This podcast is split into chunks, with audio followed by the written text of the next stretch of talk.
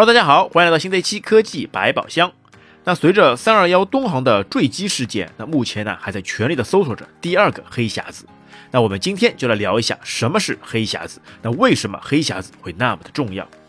那什么是客机的黑匣子呢？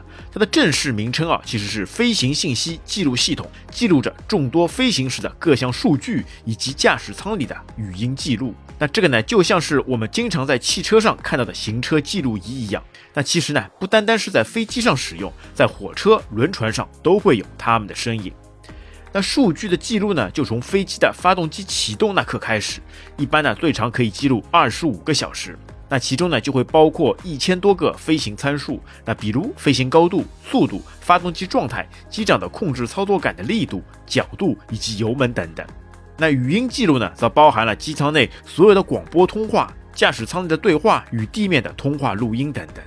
那其实啊，黑匣子呢，并不是黑色，而是橙色。那弄成橙色呢，那主要是因为比较显眼，容易呢在搜救时被人们发现。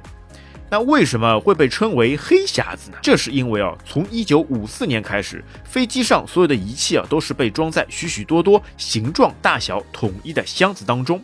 那而且呢，这些箱子呢又都是黑色的。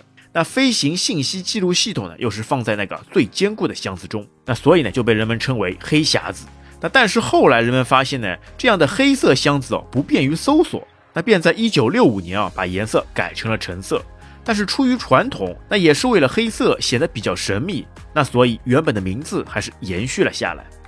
那因为空难啊往往是毁灭性的啦，那所以根据欧洲飞行行业的标准，那黑匣子呢必须至少能够抵受两点二五吨的冲击力，那并且能够在一千多度的高温下保持十小时的功能正常。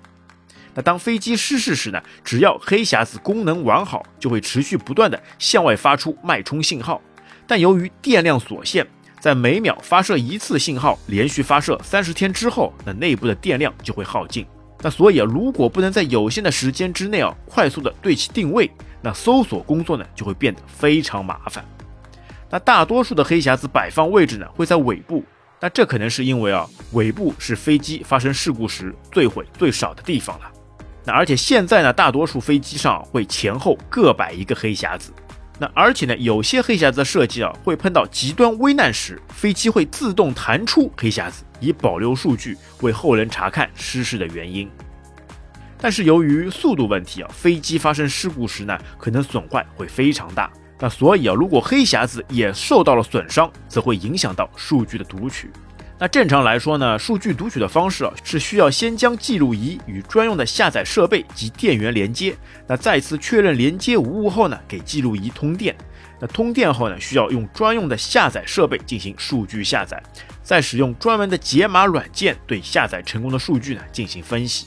但是如果黑匣子出现了损伤的情况，那只要是内部的储存芯片没事，还是可以把芯片拆下来，再连接到其他设备上来读取。但这样呢，就会耗费比较长的时间了。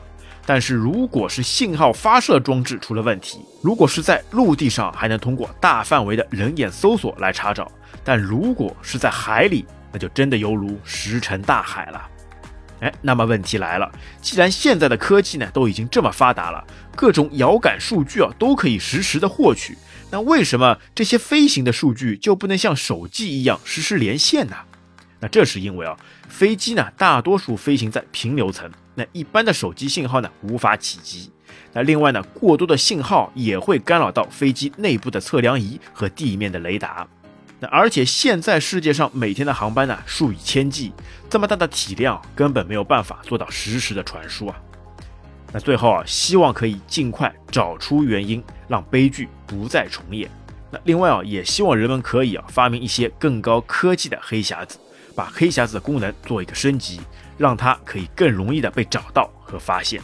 那当然啊，也是希望可以提升飞机的科技，让发生事故的概率变得更加少吧。